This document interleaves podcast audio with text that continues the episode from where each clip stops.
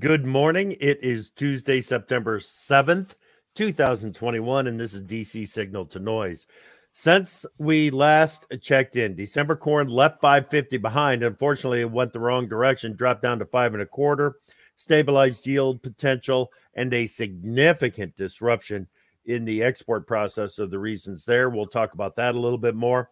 The evacuation of Americans from Afghanistan has ended, but the effort continues. Uh, the Cubs, oh my gosh, the Cubs have won eight games in a row. It's unbelievable. Cyclones started the season with a solid win, and ESPN's game day is headed to Ames for this weekend's Iowa Iowa State matchup. I'm AgriTalk host Chip Flory. That is Pro Farmer Policy Analyst Jim Wiesemeyer. Jim, how are you this morning? Pretty good. And my Nationals won two out of eight. Wow. hey, man, I'm telling you, this this 21 baseball season is is going to be one to forget is what it's starting to look like. You know, it it's looking that way, but at the same time for Cubs fans, it's going to be the season that broke up the team that that uh, finally got us a World Series back in 16. So that's going to be a little tough to remember. Yeah, and All the right? rumors is that Pujols could be coming back to St. Louis next year, maybe to end his career. Yeah, give him a one-year contract, let him end it in St. Louis. That makes yes. sense to me. Yeah. Okay, let's get into what we learned last week, Jim. And at the end of last week, we had a jobs report out that is at the least confusing. And it's confusing because there are so many jobs available there are so many people that say that they are work looking for work, yet our our non-farm payrolls expansion fell like half a million short of trade expectations and totaled uh, less than 250,000. It's a really disappointing report. Yeah, it was, and and you know the the initial assessment of that because again it only showed two hundred thirty five thousand, as you said, non farm payrolls. Expectations of over 700,000 and a revised July figure of just over 1 million, Chip. Yeah. Uh, it, it, lays to rest any odds that the uh, uh you know, Federal Reserve will announce tapering you know this month and right. at least some are even calling into questions uh you know by the end of the year but i think they need as the fed always says they want to see more data but the delta variant is is definitely having a, an effect on the uh, uh, economy as you said and as i wrote you know this morning uh we have so many companies looking for jobs, but yet uh, they're not finding them. Yeah, looking for workers. Yeah. Yes. Yeah, and it, it is having a it is breaking things down. We talk all the time about consumer confidence and how important it is to uh financially and and for their well-being to get them to get consumers out and doing things. It's just as important to talk about worker confidence to give to make sure that those people have the confidence to go back to work. In some cases, Jim, though, I, I still think that the unemployment benefits that are available from them are making some people just unwilling to go back to work. Well, we should s- soon get the biggest test on that because they ended chip uh, yesterday yep. for seven and a half million, uh, uh, you know, people. So it may take a while, but mm-hmm. we're going to see the the data so far of the states who ended it earlier is kind of you know kind of murky. There's no uh, significant uh, uh, outlook that that that one can make you know from it.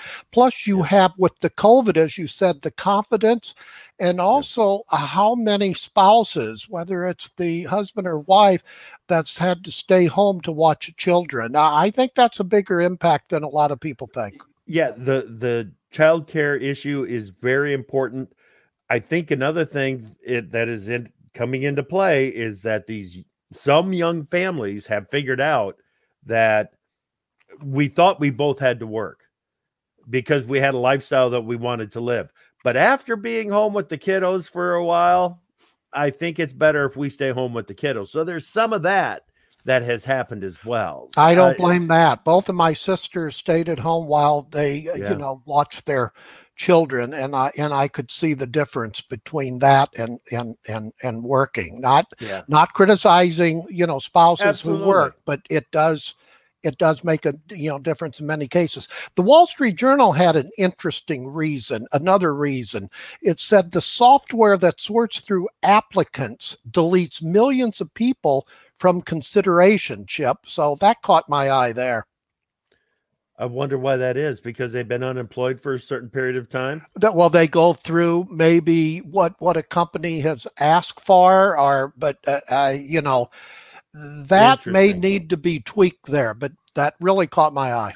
Interesting, interesting. Okay, uh, and when we talk about confidence and the strength of the economy, I like to look at at the farm economy and the latest projections on net farm income were out last week with some upside revisions there. Oh yeah, it'll rise 18 and a half billion to 113 billion. That's net farm income. That's up uh, uh, just over one and a half billion dollars from the February outlook chip that you know Pro Farmer said was you know way too low to begin with. So right. you know this is just confirmation.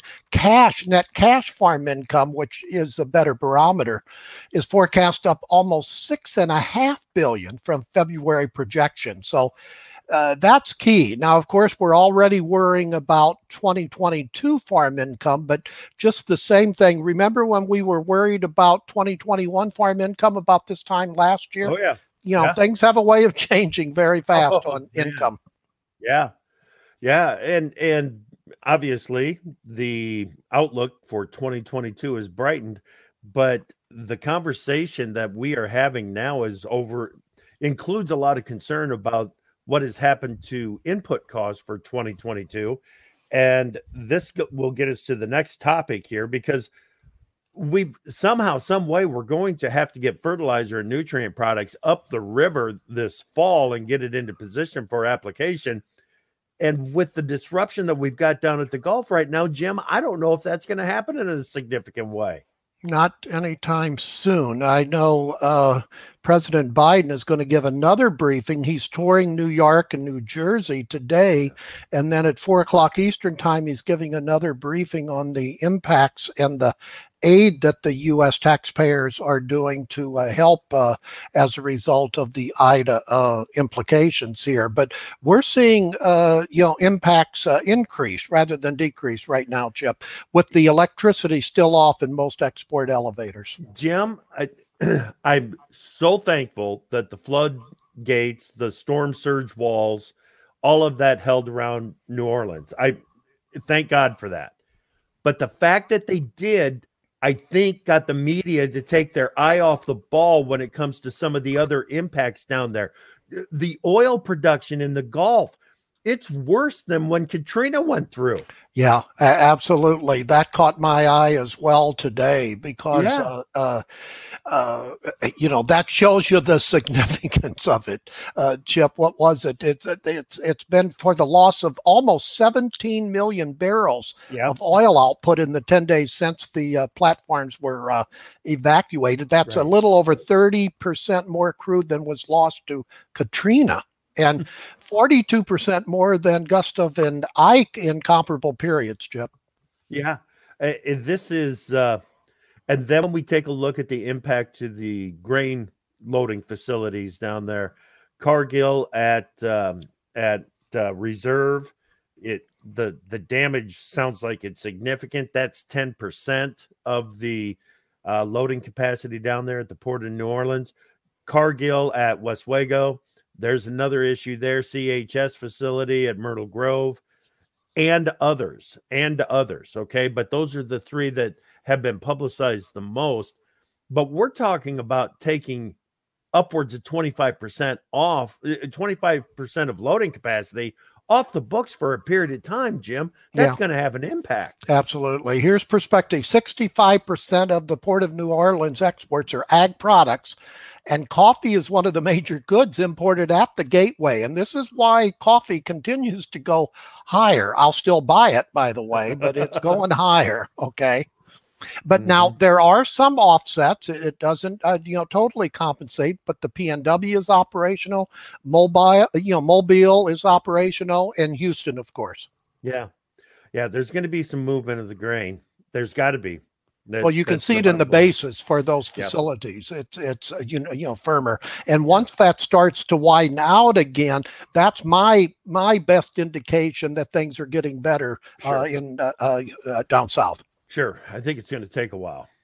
Well, you've got the White House nervous because uh, they're tapping the Strategic Petroleum Reserve. Uh, so, uh, yeah, I think one and a half million barrels. Now, that won't help significantly, but it won't hurt either. Right, right. Okay. Anything else from last week, Jim, that we really need to mention, or we can move on to the weekend? Well, let's move on to the weekend, but also uh, I wanted to say that uh, you know Secretary Vilsack gave a uh, lengthy, and I appreciate the time when any cabinet member takes that time at a Farm Journal, uh, you, yeah. you know, town hall event last week, and he signaled some things, uh, Chip, that we should get some sort of announcement uh, today yep. uh, about a new grant program that's going to provide aid for farm and uh, food workers hurt by the uh, pandemic. And then tomorrow they're going to announce uh, some investments in renewable energy infrastructure. Uh, I don't know whether that's what he signaled uh, during the Farm Journal confab are not. But it, it, he kind of signaled that it may not be direct payments. Even and he, he even said, Chip, right. he didn't think he really had the authority. But as I went back and, and I told you on AgriTalk, yeah. the language clearly says that he uh, it, uh, it specifies. Does he has yeah. authority. So uh, I know it's over at the office management and budget, so they're going to, re- you know, they're they're absolutely ready to announce some additional aid today, today and tomorrow. Okay, all right. Uh, just a reminder to everybody that's watching the live stream out there, if uh, you would like to comment, have a question. Uh, look at that comments tab over on the right side of the screen. Click on that. Your your uh, the the text box will come up at the bottom of the page, bottom right uh, corner of the page, for you to enter your question there. Okay, over the weekend, some news for the beef industry and cattle and beef trade around the world. Brazil has a second case of mad cow disease down there. China and Hong Kong uh, exports to those two countries, to China and to Hong Kong, have stopped. Yes, uh, but I still think any country should just stop exports from the region of a country uh, that that it's found chip, but I don't know whether that's the case in this time because uh, China doesn't have an agreement, uh, you know, you know, you know, with the you know, you know Brazil to that effect. They do with us, by the way. Right, right, yeah. So, in other words, what's that? What that means is if we would have a case up at the PNW in a dairy herd or something like that, we can still ship them beef out of the out of a Nebraska feedlot, which makes sense, doesn't yeah. it? Yeah. Oh yeah. Yeah, absolutely. A lot of things when you deal with government isn't. yeah, that's right. That's right. Um, talk a little bit of railroad here, real quick, if we could, Jim, because the Kansas City Southern has taken a new look at the offer from Canadian Pacific, right? Uh, absolutely. They issued a statement over the weekend, and uh, they're taking another look uh, at that uh, um, 27 initial, billion. What, 27 billion from yep. you know uh, Canadian Pacific and in their statement they basically said you know that could go up a little higher they sent a signal that uh, because the Surface Transfer Transportation Board nixed uh, uh, the one by Canadian National. Uh, they said uh, that a voting trust proposed by CN could not be used. And you'll recall that that offer was what 32 billion i yeah. think. I can't remember. Yeah. i think it was 32 billion dollars. So bottom line kansas city southern stockholders are scheduled to meet chip september 24th to consider its next steps. So we've got some time here to monitor this. I'm sorry canadian national made a in may made a bid to to buy the railroad for 30 billion dollars. Okay. All right. Um chip there's 420 some days to the next uh, to the midterm elections, and I don't know if that's enough time for the bitterness of the American public over what has happened in Afghanistan to wear off. You know, what's different on this one, Chip, is outside of this country. Uh, our our Western allies are just appalled at yeah. the strategy or the lack of strategy of our country, and in particular, President Biden had regarding the withdrawal dash evacuation. And those things linger, and that could have multiple year, if not decades, uh, implications. Yeah. And eh, eh, I don't know, does that have much of an impact on on some of the the house races out there? Oh, it does. House especially. Uh, okay. Yeah, it it does. We're going to see that this is another test, but you've got Biden standings as no continues to nosedive uh, in in the polls. Again, as we said, there's 427 days until 2022 midterms, but we're going to have this uh, Virginia, my home state now, you know, governor's race this November, and that's going to be the initial test to see any oh. implications, Jeff. Okay. Okay. Uh, the effort still goes on there. There was a a uh, woman's uh, protest was taking place in in Kabul on on over the weekend, and it was violently suppressed by the Taliban. That's just uh, there. That's the old Taliban, uh, you right. know, on this one. And you've got a number of cabinet uh, officials, Secretary of State Antony Blinken and Defense Secretary Austin. They left, uh, you know, Sunday for the Mid East. They're going to meet with local officials uh, and try to uh, discuss diplomatic ways, uh, their words, to help others escape from Afghanistan. And you had uh, uh, U.S. representative Republicans use the word hostage over the weekend yeah. in a Fox News program. So this is getting into the emotional area, Chuck. Yeah, absolutely. Absolutely. Okay. Uh, you mentioned that there's a COVID aid announcement coming today and tomorrow from USDA Secretary Tom Vilsack. We'll be watching for that. We're into the week ahead now. It's one of my favorite reports of the year, Jim. September crop production report.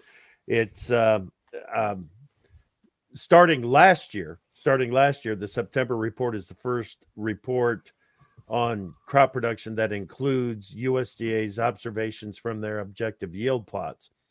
I think that's going to be very important this year. I think it's uh, it, it um, is going to help support what Pro Farmer found when they were out on crop tour uh, in in the third week of August. Plus, it's going to be amplified this year, as you know, Chip, by NASS at least considering uh, Farm Service Agency acreage data because uh, the information is is adequate that they said last week. So, if Pro Farmers right, we're we should see an increase of what around a, a million acres of uh, yeah. corn, and maybe I, as much as one three. One three, yeah. yeah. So that's going to amplify the production, you know, possibility. And then after that report, if that's true, if that's realized, then the guessing game starts of h- how low can December corn futures go before sure. we, you know, seek a, a bottom. And uh, you mentioned, uh, uh, you know, what with prices, uh, you know, since our last program, went mm-hmm. down regretfully. We, I know you realize livestock producers should take yeah. this as an opportunity either sometime this week to get some coverage, don't you think? Absolutely, it it certainly should. Yeah. Uh, and I'll throw out a shameless plug right now. Lance Honig, who is the chief of the crops branch at the National Ag Statistics Service, is going to be on AgriTalk this morning and we are going to find out why they have decided that they can take a look at the FSA certified acreage yes. data a month earlier. And they've got a lot of other work that's going on right now as well. Big reports coming out at the end of the month, quarterly grain stocks report in particular that that sets the final uh 2020-21 uh ending stocks numbers for corn and for soybeans. So we'll we'll uh, we'll talk with Lance about how all of that is is progressing. And okay. don't you think, Chip, the market's then attention goes to the harvest weather? Oh, oh, absolutely. And, and then the uh, yeah, uh, you know production prospects outside of this country. Absolutely. Yep. Then we've got to play the supply game for at least another month, at yeah. least another month. And then we'll start taking a much closer look at what's happening on the dis- demand side of things. Because with the weather events that we've seen, you can almost predict a, a, a, a harvest glitch somewhere, you know, we, we just don't know where and, and the coverage of it. That's right. That's right. All right. Question, comment from Tanner. Does the findings of BSE in the Brazilian meat supply or beef uh, help give MCOOL, the mandatory country of origin labeling, more footing to run on from a food security standpoint, not only from a producer standpoint, but also from the consumer's interests? I, I don't think so. Uh, in fact, I'm quite confident that uh, uh, I, I know where where that question is. Yep. Uh, you know, you know the thrust of the question. Uh, any consumer should want to know. Be the thrust of that. Absolutely. Absolutely. Any consumer should should know where their uh, you know food products are coming from and the admit with the labeling they're getting closer to mm-hmm. to that chip a true identification of you you, you, uh, you will recall uh, fixing the that, product of the us absolutely yeah. so uh, that's a step but mm-hmm. I, I just don't see the support in this town yet if ever on the traditional uh, you know, MCOOL, you know, you know, mandatory country of origin labeling, because you'll recall, and this is not the only reason, Canada can uh, cross mm-hmm. retaliate if they think that they're uh, that the U.S. is not being WTO compliant, meaning the World Trade Organization. So right. that's kind of a leverage that that they have on this issue. Okay, let's go take a look at Congress and what's going on there. Democrats are meeting this week to begin drafting the social safety net that's out there in this 3.5 trillion dollars social infrastructure, social spending, build back better plan. I don't know what they're going to call it this week, but there's going to be a name on it.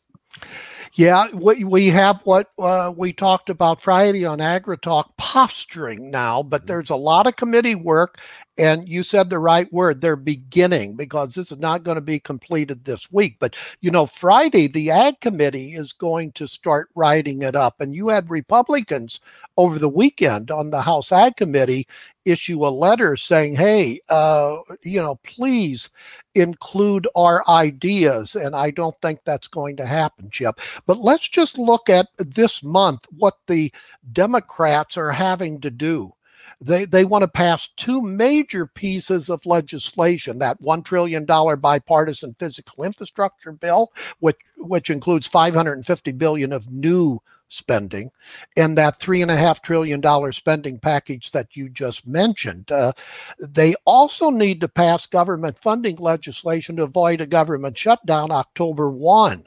So we have a September 27th self deadline by the Democrats to vote on that bipartisan infrastructure bill. And then the committees have been given until September 15th, which is not that long to hold a floor vote shortly thereafter on on some of the portions of the larger spending package so and then we have the debt limit that they're either going to have to increase or likely suspend uh, because now the Treasury Department is already taking extraordinary actions to avoid reaching that debt limit. So we have a, the, the, you talk about a month that's going to be busy. Uh, wow. Right, right. yeah, it, a lot of action has to take place. Senator Joe Manchin, Democrat from West Virginia, if he wasn't on a talk show over the weekend, a news talk show. He was talked about on a talk show over the weekend, uh, and rightfully so. Yeah, because he's he put out in an op-ed piece in the Wall Street Journal last week, and in a speech uh, Wednesday last week, he, he he told the Democrats and his party they ought to hit the pause button on this three and a half trillion until uh, more data comes in uh, on the U.S. economy and other aspects. Bottom line, Chip, you know, with the uh, with the Biden's polls sinking right now uh, relative to COVID uh, increase and uh, Afghanistan, I still think this increases the odds that we'll get both the physical infrastructure and the social uh, uh, infrastructure bills through, but not in the uh, degree for the three and a half trillion dollar package uh, that uh, the you know, Biden and the Democrats want. What that number is, I have no idea. Two tri- trillion, under two trillion, and will that get other Democrats upset that they won't vote for it? That right. could get into the murky area. So, but I think when it, when the Democrats realize that it, it, their election year uh, um, outlook, which is already pretty dim and dimming for 2022, that could get even worse if they don't show anything for all these many months of pontificating on the need yeah. for additional aid. Yeah. Okay. Jim, you mentioned it, and if we don't have any more details on it, that's fine. We'll we'll move on. But you said that um, the House Ag Committee and Chairman Scott they don't feel like they're getting much love in the reconciliation process here. What are they looking for? Well, they just want to be heard out, and maybe because I, I think they have a point, Chip, and that's in recall that the Ag Committee was uh, given the directions that they could spend what 135 billion dollars. That's that's a hmm. farm bill and not to have hearings or uh, right. uh, anything to, uh, that's that's equivalent to a farm bill on title 1 and conservation yeah. program spending combined and yet this is going to be uh, a partisan approach so I, I think that they have definite merit you know regarding their concern, but they're not going to be listened to. This is going to be driven. It's uh, because the Democrats will say, we're not going to get one Republican vote on this reconciliation package, so we're going to come up with it. Uh, but they did send the letter highlighting uh, recent bipartisan wins if you recall, yeah. uh, you know, uh, for the broadband and disaster programs. But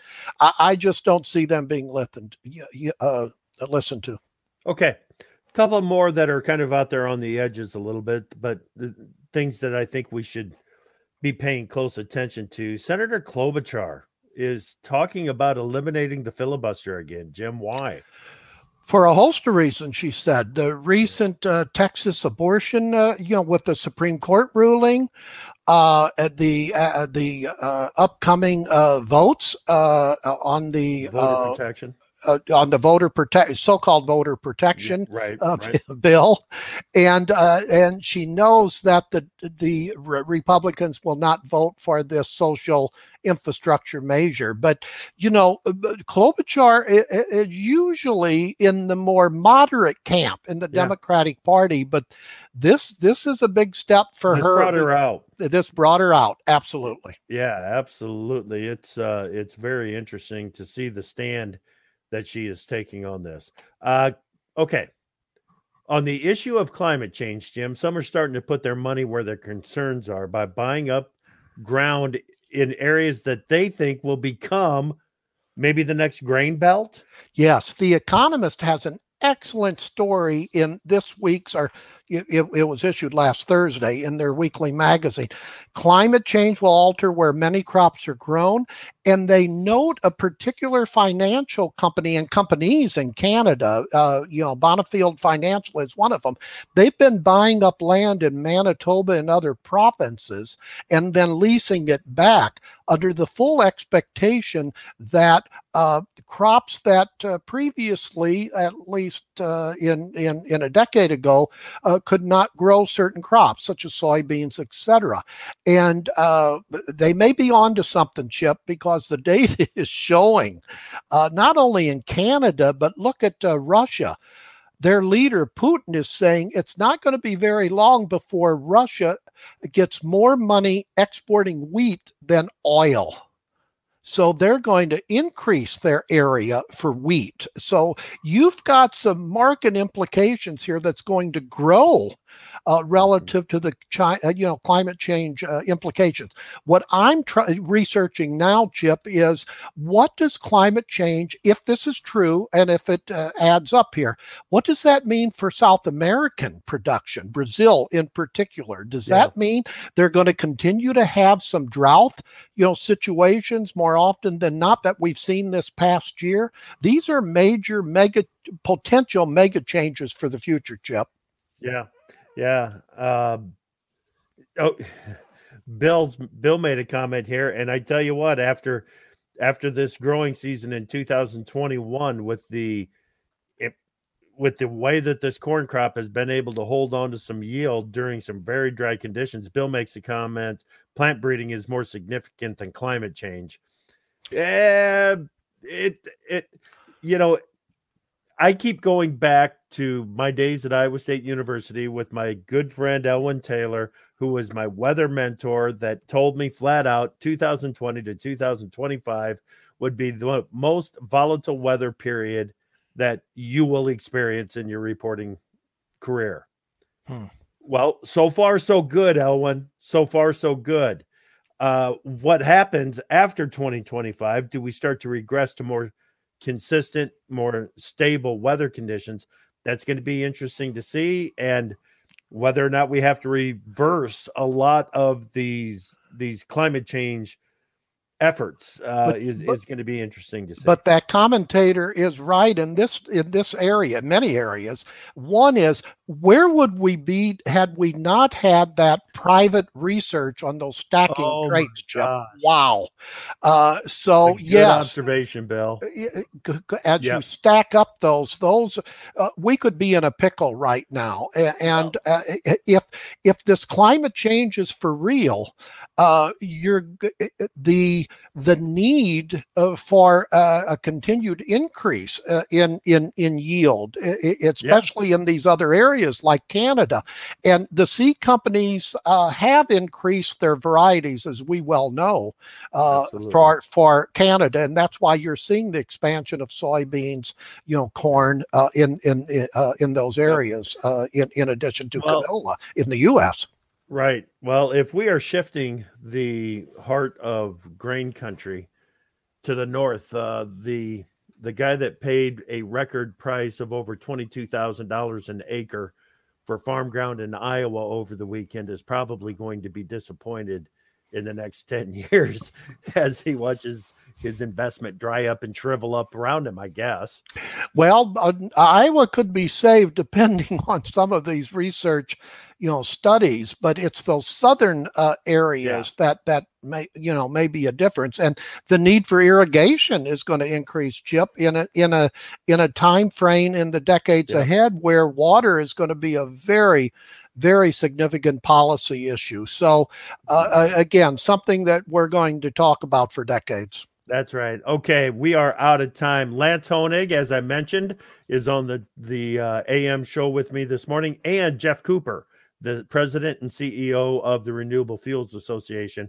We'll talk about some of the recent decisions, uh, court decisions that affect the RFS and the small refinery exemption. Also, Chip, ask uh, Cooper about the letter they sent over the weekend urging Congress to do more uh, aid for the biofuel industry in this reconciliation package. Absolutely, I will, Jim. Thank you. And sure. thank you for joining us today. Have a great week, everybody. Keep watching for those signals.